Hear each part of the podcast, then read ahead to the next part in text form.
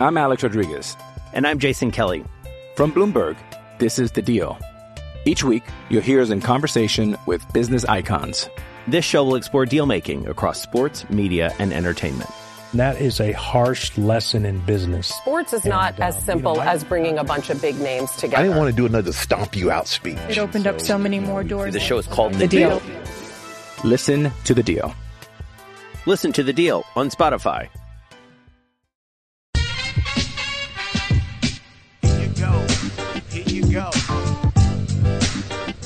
Fim. Fum. Fee, fi, fo, fum. It's Fim. That's the word of the day, as in F Y M. Nothing personal word of the day. That's FU money for those of you listening at home or watching. FYM. Who's got it? Mark Cuban's got it. Who saw Saturday night's game? Dallas Mavericks lose 111 107 to the Atlanta Hawks, who admittedly are not a good team. Mavericks have aspirations of making it to the Eastern Conference, Western Conference semifinals. Mark Cuban, who has paid several million dollars in fines just for his comments on Twitter about referees, to say nothing of the $10 million in fines that he paid because he led an organization that was full of sexual harassment and misconduct. Other than that, Mark Cuban has been a perfect MLB, NBA, NHL, NFL team owner. So, what did he do and why does he have FU money? Uh, there was a mistake. I'll give you that. Sometimes referees make mistakes. Umpires make mistakes. I've called the league office many times. I have tried to protest games. I've explained that certain umpires are just horrible and that they should absolutely not be major league umpires. I recognize they're in a union. I've actually focused my wrath on named umpires who are just not good at their job, and we all know who they are. We know it. It's not a surprise. It's not personal when I say that CB Bucknor is not a good umpire or Joe West is not a good umpire. We know that when you're in the game. The difference about what Mark Cuban did here is that he went to Twitter and he started talking about league referees, the people in charge of the referees, former referees like Monty McCutchen, Ronnie Nunn, Bob Delaney, people who I saw ref games. They now are in charge of developing and teaching new referees. Rodney Mott, who's not a new referee, was doing that game. And Cuban just went off saying that there should have been no goaltending called. And it should be Mavericks down two with nine and a half seconds left in a jump ball. The problem with Mark Cuban is that he doesn't understand that his way of doing it, when is he going to realize? His plan to effectuate change in the NBA through his rants and ravings isn't going to work because the other owners, the league office, everybody just turns him off. It's too much. If you really want to make change, Mark, and you want to get the referees better, how about donating money to make sure that referee pay goes up? Donate money to make sure referee training goes up. Donate money to get the technology in a place where everything is perfectly reviewed and no mistakes are ever made because every angle is captured. There are myriad things you can do other than calling out referees by name. The NBA has said that they are not going to fine him quite yet. The NBA is going to wait to rule on the protest that the Mavericks filed. Then they're going to fine Mark Cuban. I'm guessing it's not a wait to see. I think Mark Cuban's looking at 25 large at a minimum. It could be anywhere from 25K to 150K because the NBA would really like to stop him. But guess what? When you've got FEM, even two and a half mil won't do the trick. Well, on a uh, obviously on a serious note, today is February 24th, and uh, today is the day of the Kobe Bryant Memorial Service. Done a lot of thinking about this over the last couple days. When they announced it on the 24th, it made sense. His uniform number, 224, was the number of Gigi, who obviously prematurely lost her life. So did Kobe. So did the other seven people on the helicopter that day. So what they're doing now is a fully public memorial at Staples Center. They sold tickets to it, all raising money for charity. It's being covered by every network. CBS Sports HQ is wall to wall coverage of this for hours. We've got our anchor, Chris Hassel, literally sitting at the desk for hours waiting to comment, having guests. It's on CBS Sports Network streaming, it's on ESPN, it's everywhere. Why is that? So the question is when you run a team or a league, how do you know when it's too much? How do you know when it's not enough? There's a fine line that really exists between honoring somebody versus exploiting the death versus people who are there for the wrong reason. So, for example, why are people selling tickets to this memorial online on StubHub looking for a profit? Why are people trying to make sure they're seen celebrities in certain places? I find it very interesting. I really never wanted to ever go to a memorial of someone I didn't know, someone I didn't like, someone I didn't care about. I thought the best way, the best way in the world you can actually remember somebody or actually make a difference in a life is what you do when they're alive. I don't really understand the whole concept of waiting for someone to die and then all of a sudden paying attention, then going to memorials or funerals or donating money to charity or making sure you're in the front row at the memorial. What about when people are alive and doing little things on a daily basis for that person, weekly, just to check in, a text, how are you? Thinking about you. Just want to say hello. Happy birthday. There's a lot of that going on with Kobe Bryant right now. I didn't know Kobe, I never met him. What I do know is that when you think about death in sports, and then you think about what is necessary, I did an entire show on this, what is necessary to do from a business standpoint. A lot of people misunderstood that show. I want to again explain the reason why I spend the time on nothing personal to go over issues with you is to give you an angle that you're not getting anywhere else. You can turn on any channel and listen to one of 200,000 podcasts who will give you the same ordinary crap.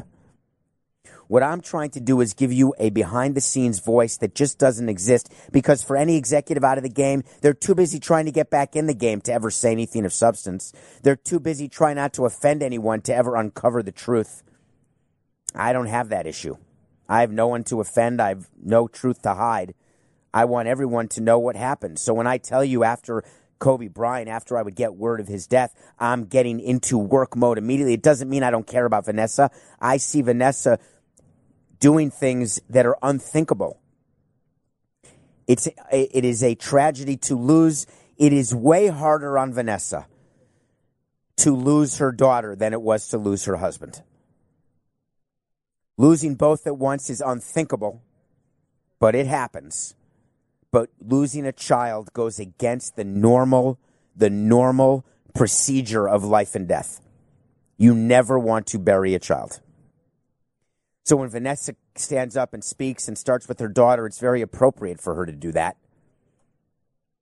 I think it's very appropriate that she's being honored, the daughter, along with her dad. The cynical side, of course, I look at every side. There are so many other things going on with this, even just today. TMZ, we've talked about it. What is their goal? To break news. What is their job? To find news. Today it broke that Vanessa has filed a lawsuit, a wrongful death lawsuit against the company that operated the chopper, Island Express. Now, there were reports that came out that Kobe had his own helicopter, that it was his private helicopter. It was obviously run by this company. So Kobe had not started his own LLC in order to own and operate a helicopter. Word has come out about the pilot, the negligence of the pilot flying through bad weather. So today, a lawsuit was filed, a wrongful death lawsuit. So I'm very familiar with these things. It did not have to be today. There's a statute of limitations after the date of discovering negligence. You have X number of years in different jurisdictions. It's different. Let's say five years. You certainly have more than two months, three months, four months, five months. Was it purposeful to file that lawsuit today? Was it filed weeks ago and TMZ held the story until today? would they have been able to hold something like that? The way these stories get out, it's not a secret, as a matter of fact. There are reporters who monitor all of the filings that go on in every jurisdiction for any sort of lawsuit like this, for any sort of arrest. The reason why these things get leaked is because it's all public record. When you file a lawsuit, whether you are Vanessa Bryant or Jane Doe, it is public information. So did TMZ hold it and then release it? Did TMZ find it just today? Did it happen just today? And if it happened just today, why is that? Why would you choose today to file that lawsuit? I just don't get it. There's no legal reason, I promise you that. Find me one legal person who tells you that there is any correlation between doing it on the day of a memorial service, on the day when the public is focused and crying and with you. One bit, one ounce of correlation between that and likely prevailing in the lawsuit, it doesn't exist. The law has no tears. The law does not care. That is what the law is. So I'm going through and the Kobe Bryant situation and thinking about what do we do, right? When do what, what do the Lakers do? I want to bring you back on the court for something. Don't be a hater. Just listen to what I'm saying before you react. When the Lakers postponed their first game against the Clippers the day after the accident, and I went public on this show saying that was a mistake. You've got to play that game. I thought it was both to play for getting the game in, for the healing process to begin, and also for purposes of on field performance. Because when you postpone a game, it has to be replayed. Well, news came out this weekend that game will be replayed, and guess what? The Lakers now have to play three games in a row.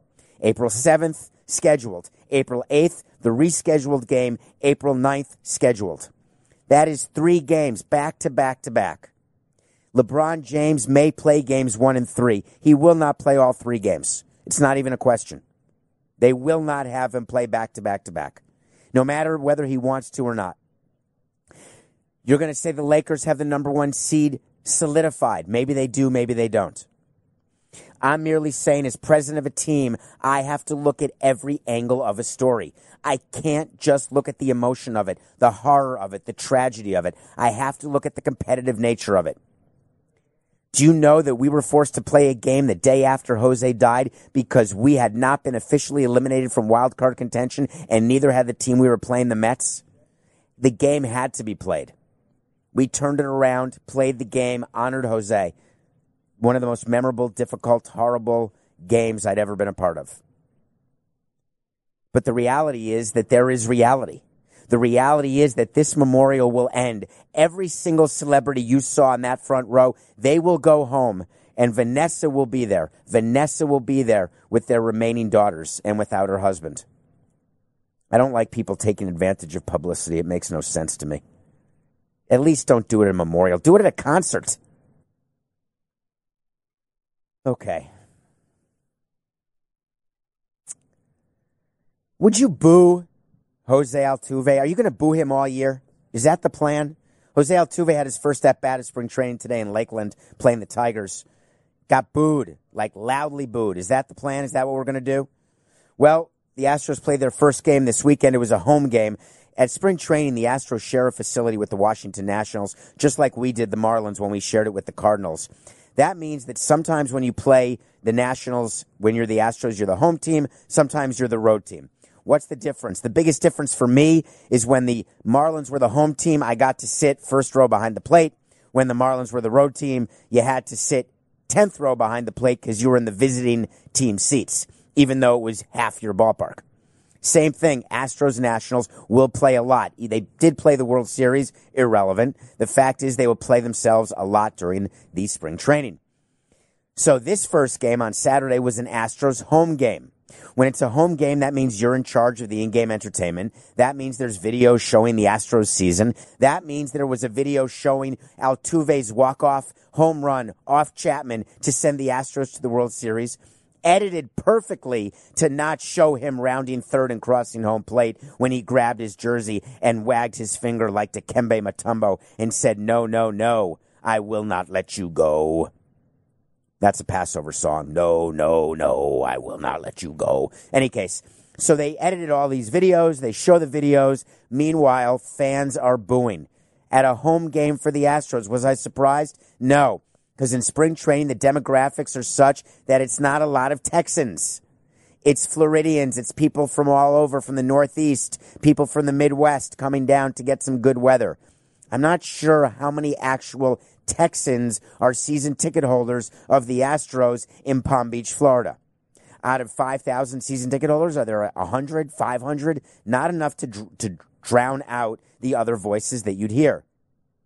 And it got a lot of attention, the fact that the Astros, they sent this, this woman employee who was obviously either a full-time employee, maybe an intern. They sent her to get all the signs that people were holding up. Someone held up a sign that said Houston asterisks with an asterisk apostrophe S. They sent a woman to take the signs away. Twitter went crazy. They're taking signs away. Well, let me tell you a couple things. Number one, no signs allowed. Period. That's a rule that every stadium has. At least any stadium that I was going to be in charge of. I don't care if I'm the most popular guy in the world, which I wasn't. I don't care if there's going to be signs that say how much people love me, which there weren't. There are no signs allowed. It is the total discretion of management to decide that rule. That is not a constitutional right that you have to bring a sign in. Now, a smarty pants put on a shirt today and said, Hey, you can't take my shirt. Guess what, smarty pants? Yes, I can. It is solely my decision if I look at your shirt and I decide it's not appropriate. You are at a game that I am throwing in my home, my stadium, because I'm allowing you to be there. Period. I can decide if I want you to wear shorts and no flip flops. I can decide if you have to cover your shoulders. I can decide if there can be no words written on your shirt at all. It has to be solid colors. I have the right to do anything I want, and you've got the right to not buy tickets. That's your right. Use it. Don't go to games. If enough people don't go to games, maybe I'd change the rules. Maybe I would change if no one went because everyone wanted to hold up signs about how much they hate the Astros. Maybe then I'd change the rules, but I doubt it. Do you know the amount of money that's made in spring training? It's not enough to make a tinker's dam of difference. Not close. So therefore, for all the people bringing signs, wearing shirts, or thinking they can use anything other than their mouths in order to protest the Astros, you won't be able to. Anywhere. Anywhere the Astros go all year. Now, will you be allowed to boo? Yes. Will you be allowed to bang on seats? Yes. But if you're banging so loudly that you're interrupting the right of people around you to enjoy the game, I have the right to come and tell you to stop banging and to kick you out. Basically, I can kick you out for anything I want. That's the power of putting on an event. That's the power. Will the Astros have to deal with booing all year long? Yes, they will. Will the Astros have to deal with heckling? Will they have to deal with signs and distractions and media? They will. Going to their car, going to anywhere where they are part of the Astros. Do I think anyone has the guts to actually boo Jose Altuve when he's buying groceries at Publix? No. People generally hide in groups. Very rarely do people come up to a person and say, I don't want your autograph. I don't want a picture. I want to tell you you're a piece of cheating crap. I bet you not one Astro will be told that while when he is out to dinner at a restaurant or shopping or at Home Depot or buying clothes. But when they're in the stadium, surrounded by other teammates, they're going to hear it. Will it impact their season? It's the number one story to watch. Okay. Uh, Jimmy Crane. Love you, Jimmy. Hey, Jimmy. Jim Jim. Jim Crane's had some problems, owner of the Astros. Just, he is, uh, he's got some PR issues, let's face it. We've covered it from A to Z. Something happened in the past week. I think he found God. I think he looked in the sky and said, wow, I'm really not that good at talking to the media. Every one of my instincts may be wrong. I can't believe the Wall Street Journal wrote an article by Jared Diamond and Andrew Beaton. By the way, Andrew Beaton was the babysitter of my children in New York City when they were tiny kids. He's now an investigative reporter and a journalist for the Wall Street Journal. Hopefully making more per hour now, but doubtful. Jared Diamond, they got together, they wrote an article about Jim Crane's past, all of his business dealings, all the issues that he had in becoming an owner, and there were a plethora. And Jim Crane realized that he cannot stop this train of bad press. He better do something. So he hired some more people as my guests, and he finally started taking their advice, and they came up with the oldest trick in the book. I draw your attention if you're listening or if you're watching on any sort of network with video. The old season ticket holder letter. It's a go to. I used to write them all the time. Anytime there was a problem, I'd get a call from PJ Loyello, our head of communications. Hey, we need a letter. That's what he would say, literally. Write me a letter. I'd call the owner and say, hey, we got to send out another letter. Houston, we got a problem. So Jimmy Crane wrote a letter. What I love about the letter is that it started with there's three ways to start a letter. Dear season ticket holders, comma. To all Houston Astros fans, comma. Dear valued Astros fans, colon. And then what they chose, it's an oldie but a goodie. To our valued season ticket holders, comma. so basically there's a template and I would decide what I was writing about, whether I'm talking about trading players, which I had to write letters about, whether I was talking about the excitement of a season where we added payroll but didn't get enough season ticket holders. So I'd be calling and writing, trying to get more action, more buzz, more business. Or when I had to announce a price increase or even a price decrease or any sort of change, anything, there was a template with the first to our valued. You only go with this start to our valued season ticket holders when you realize that they're not so happy with the value they're getting. So I would only use the word value when I wanted people to realize that in fact the value they were receiving was greater than what they were perceiving. We needed them to know the value they were receiving is greater than what they were perceiving. So you start the letter to our valued season ticket holders. He then goes on and you've got to always make it a page. You heard me talk about resumes. Any good letter, any good resume, no staples, keep it a page. He starts off wrong. He started off by trying to get you to not realize what this was about. As we get ready to play our first spring training game, I want to reach out to all of you and say thank you for your support through an extremely difficult off season. That's not what season ticket holders want to read first. They want to read that you understand their plight. I understand how difficult it is for you to be a season ticket holder today. I will do everything in my power to make you realize that being a season ticket holder of the Astros is the right thing to do and that you are getting value and you will be proud again to be a season ticket holder for the Astros. To that end, I want to again reiterate we cheated. We violated the rules. We did everything that we have told you, our fans, we wouldn't do. We did everything that we told our corporate and charitable partners we wouldn't do. We want to be a model organization and we want to make you proud every day to be a season ticket holder. And I failed you. Let me look for that. Mm, no. Nope.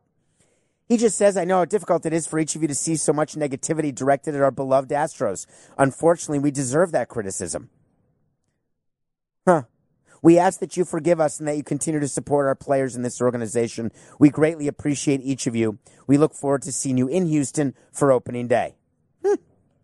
Okay. Jim, it's a good start. I'm not upset you needed to do it. I think you could have done a better letter. I told you how I would have started it, and here's how you end it.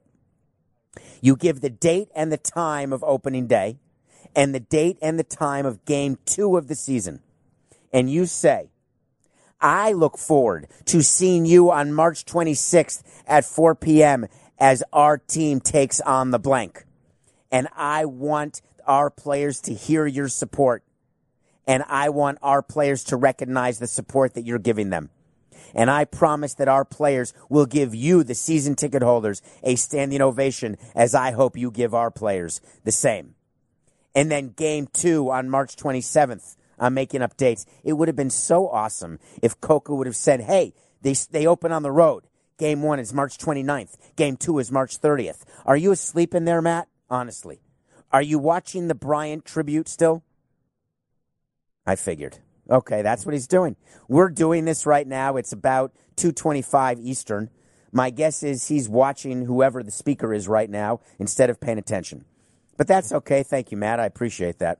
So I would continue to say that Crane should say in game two, I want you to come out again and show that same support because in the second game, we will again give a standing ovation to our fans. Thank you for standing by us and supporting us. And then I would sign it Jim Crane and the rest of the Astros organization, players and staff.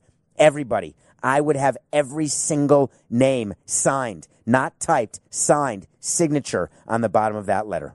I've done letters like that. Okay, Coke, if it's okay, I'm going to review something. All right. So each day I get to watch a movie and then I review it for you. Sometimes I watch a TV series. And I spent some time watching Virgin River. Virgin River is a 10 part show, season one. It is a show that is about a small, small town called Virgin River. It is shot beautifully in British Columbia. There is no Virgin River, California, though you're supposed to think it's in California. It's actually shot in British Columbia. It is beautiful. The settings are unbelievable. You turn on the first episode, you look and you see Martin Henderson. Haven't seen him since Bride and Prejudice. He looks great. And then you wait a minute and you see Tim Matheson.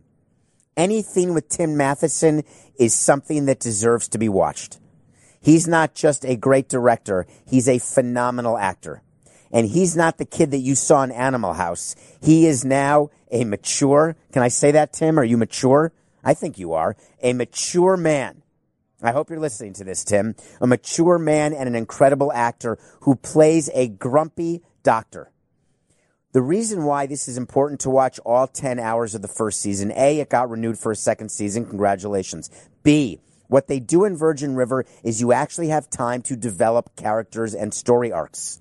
You actually get to see the doctor, played by Matheson. You get to see the doctor's ex wife. Is she the ex wife? Played by Annette O'Toole. Yes, the same Annette O'Toole who was Nick Nolte's girlfriend in 48 Hours. Yes, that's her. You also see, as we said, Martin Henderson. And you see Mel, played by Alexandra Breckenridge. Are you checking that, Coca? Because I think that's exactly her name.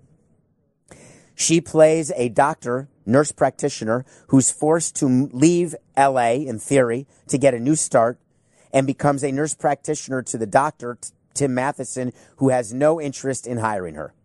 And throughout the 10 hours, their relationship develops. Her relationship with Martin Henderson develops. Her relationship with the town develops. There are good guys, there are bad guys, there are mysteries. And you watch it evolve in a very interesting, perfect way where you're never bored.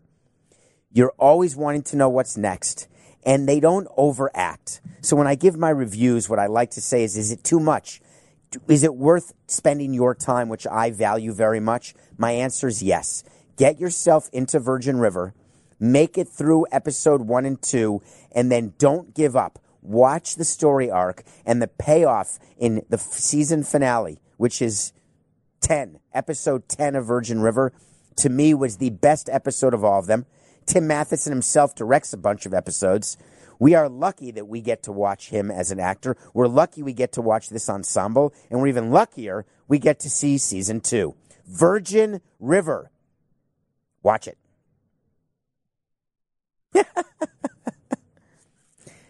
so here's a hot take for you. I would void Madison Bumgarner's contract. 85 million over 5 years was an overpay to start with. He's not close to worth it. The Diamondbacks gave it to him, good for them. if I were the owner of the Diamondbacks and I had a chance because I woke up and realized, wow, I'm not so sure that we are going to be good enough to win, and I'm not so sure that Madison is a good enough pitcher to merit that type of commitment. I can't believe how excited I was during the offseason. The press conference was amazing. He's such a great guy. I was so starstruck. We stole him from the San Francisco Giants, who are a rival of ours. This is amazing. Oh man, the Dodgers got Mookie Betts. God, are we screwed? Totally. What can we do? How could we get rid of this contract? Ah, Madison Bumgarner's a rodeo clown? Madison Bumgarner's a cowboy who, under a different name, throws rope from a horse to tie up cows and calves by the front legs, hind legs, neck, whatever it is. This is what Madison's doing. Word leaked out yesterday that he won $26,000, which is also known as pocket change. It's the stuff that falls out in the laundry with the lint for people like that. I mean, I don't think it actually would fall out. It gets when have you ever put money in the laundry and then the dryer?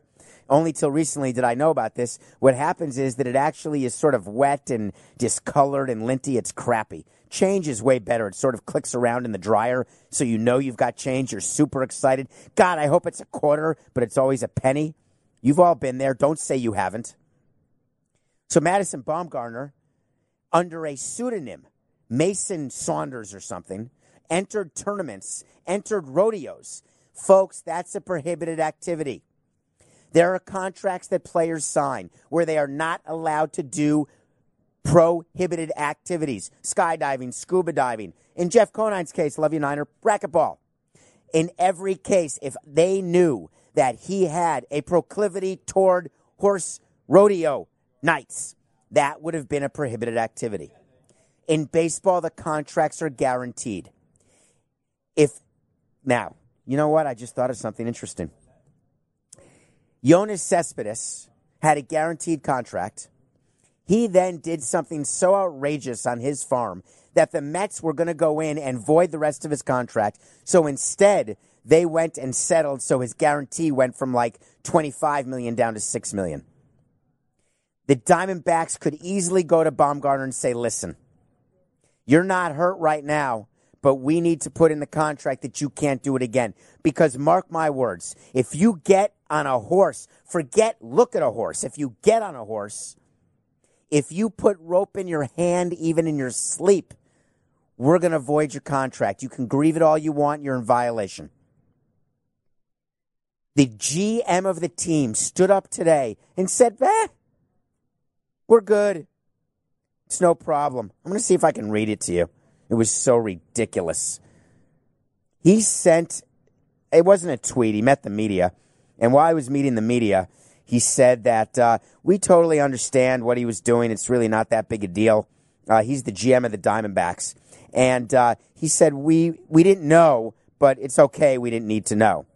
Um, that's wrong if you're the GM of the team, you actually stand up and say, we're going to deal with this privately, but I can tell you that we do not encourage our players to participate in any activities where they could get injured. Meanwhile, Bumgarner has not exactly been the picture of health. Got a five year, $85 million deal. I'd be way more pissed. Way more. I don't know what they're doing there. Well, and subject to being pissed, I got another one for you. So here's the rules in baseball. Let me just give it to you, okay? So you have it. In the collective bargaining agreement, there is a timeline by which all players must report to spring training. And there's a deadline saying a player must report by no later than X days prior to the first day of the regular season. Then there's a section that says a player is not may not be required to report until X days prior to the regular season. So there's a window, right? The first day where you can ask players to go is, let's say, February 15th. The last day where players have to show up is, let's say, February 22nd. So let's say you have a week between the day that's the earliest you can go and the day that's the latest you can go. You get a letter. We would send a letter to every one of our players. It's called the reporting date letter. Dear Zach. Our physicals will be on February 15th. Your first workout will be at 9 a.m. on February 16th. See you on the 15th for your physical. Love, David. Well, it turns out that Zach Greinke said, nah, I'm going to come the 22nd. I'm going to come the last day I can come without getting fined, without being in violation. And everyone is applauding him. People on media, people on Twitter, people who write for teams that are saying, good for Zach. Zach being Zach. Zach is such an interesting character. He's such a smart guy. He's so cerebral. You know what he is? He's selfish. It's all about Zach. You think his other teammates are excited to be doing PFP? Those are drills that are so monotonous and boring, they'll literally make your eyes roll to the back of your head. And we make our pitchers do it. It's the pickoff moves. It's the bunt defense. It's throwing to first. It's throwing to second. It's the wheel play. Zach Greinke gives a quote saying, I don't enjoy spring training as much as the regular season. Well, no shit, Sherlock. Of course, no player does. You think I do? By the way, they're not getting paid. They're getting per diems, and that's it. Their actual regular season money doesn't come till the first week of April. But spring training is your job to get ready. It's your job to be a mentor, especially with what's going on. Do you know what team Zach Greinke plays for? Anyone out there? Yeah, plays for the Astros. You think the Astros have had a few distractions? Think they could use a veteran presence? Think they could use someone to help take some of the heat off all the other guys? He's supposed to be their number two starter behind Verlander now that Cole is gone. And this is what he does. This is the most important season, I would argue, in Houston Astros history. And Zach Greinke, Zach Greinke says, eh, who needs it? Who needs to be there? I don't, I definitely don't need to be there. So what frustrates me is that I would have said to him, I wouldn't have permitted it. And, uh, I would have explained to him that we have to have you there. And if you're telling me you're not showing up, um, that's a problem for us. And I would make sure that he was assigned to every possible autograph activity, every possible thing that would interrupt his routine, everything I could do legally under the agreement, the collective bargaining agreement, to make sure that he had to make every appearance, do everything he didn't like to do for the rest of the year. I've done that to players and I've told them. I've said to them, hey, you don't want to show up to this to this spring training autograph session, that's fine. You have four extra community appearances during the regular season. Trust me, you're not going to want to do it. Just go and sign. You think they're all happy signing autographs and smiles on their face? Do you know what happens behind the scenes to get these players to go?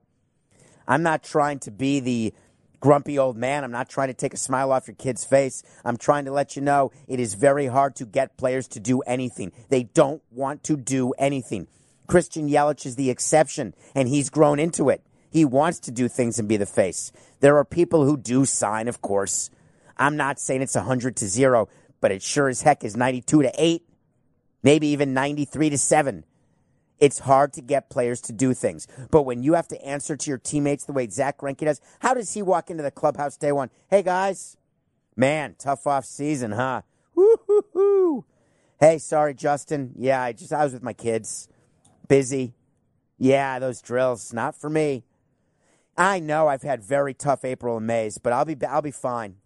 Uh, don't worry. Justin, I'm good. Oh yeah, my slider, he actually said Zach Greinke actually said this. Yeah, I don't think my slider's gonna get better this year. Yeah, I think I gotta go deeper in games, he said. Give me a break. I've had it.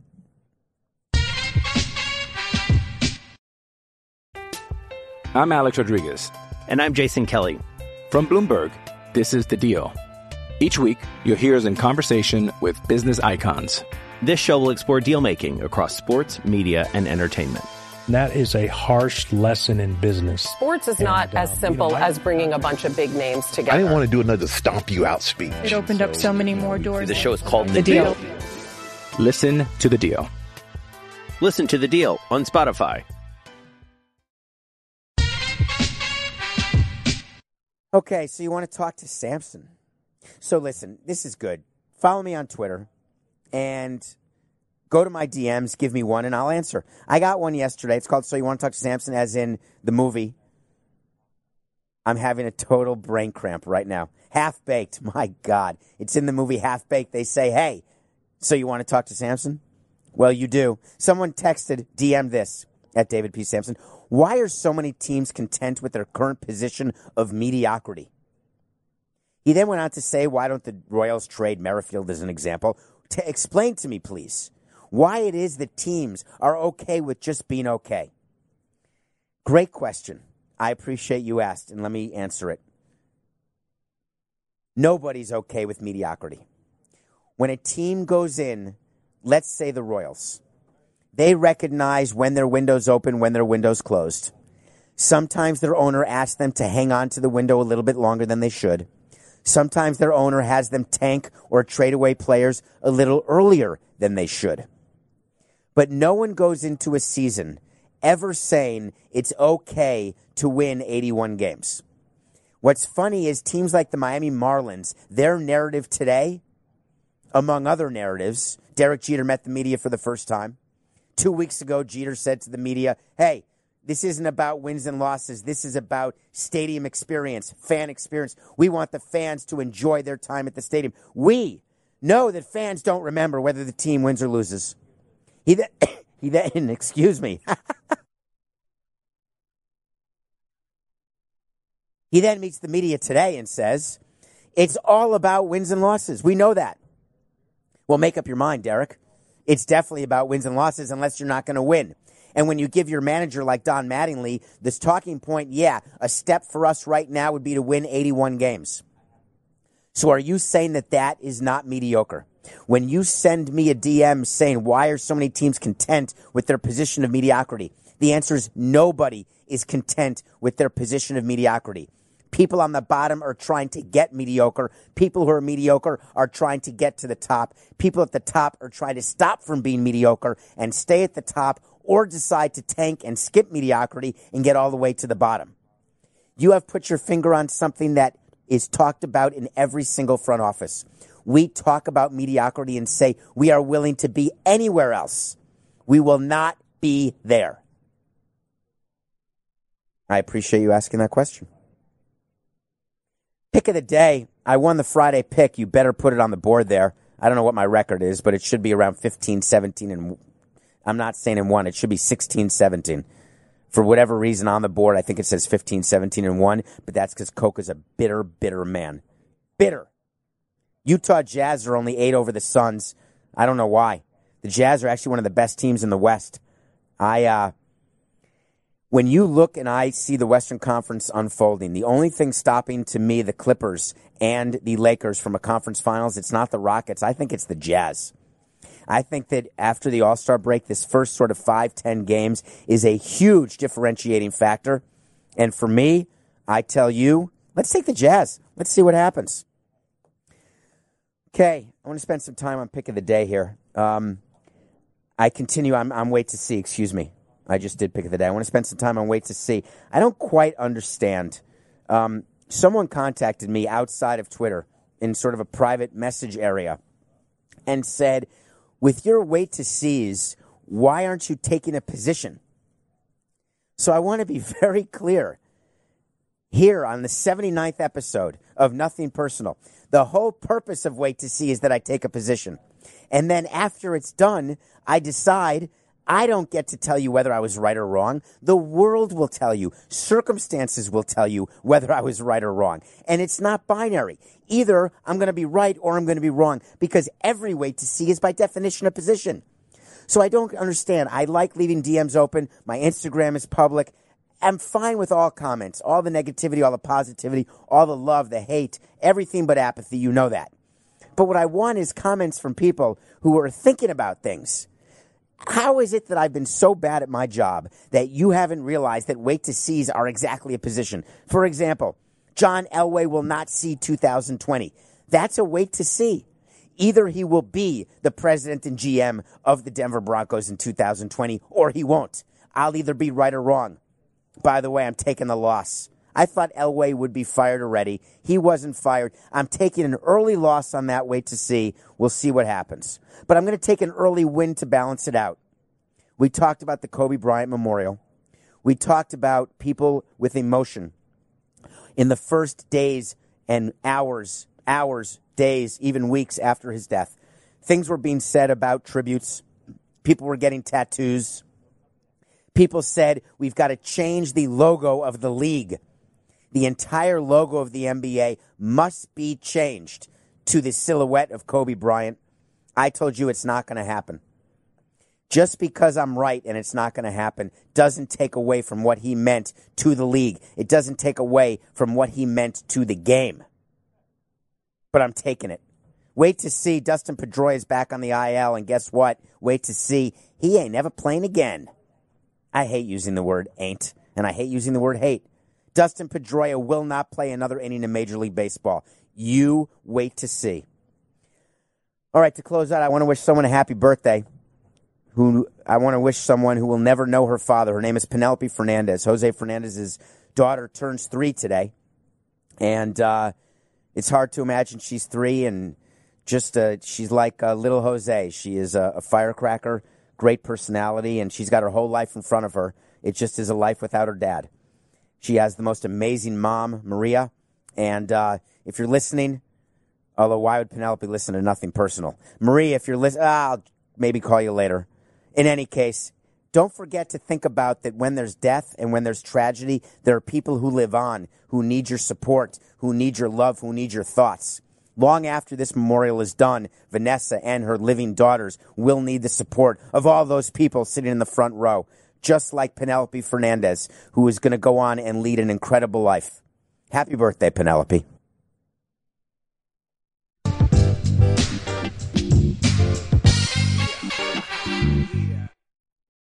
Introducing Wondersuite from Bluehost.com, the tool that makes WordPress wonderful for everyone. Website creation is hard, but now with Bluehost, you can answer a few simple questions about your business and goals, and the Wondersuite tools will automatically lay out your WordPress website or store in minutes. Seriously. From there, you can customize your design, pick your brand colors, and add blocks. No custom theme or coding required. You'll get content suggestions that you can keep or revise, and with Yoast SEO built in, we automatically help you get found in search engines. From step-by-step guidance to suggested plugins to an AI-powered help bot, our built-in tools make WordPress wonderful for everyone. Whether you're a beginner or a pro, you can join over 2 million Bluehost users. Go to bluehost.com slash wondersuite. That's bluehost.com slash wondersuite.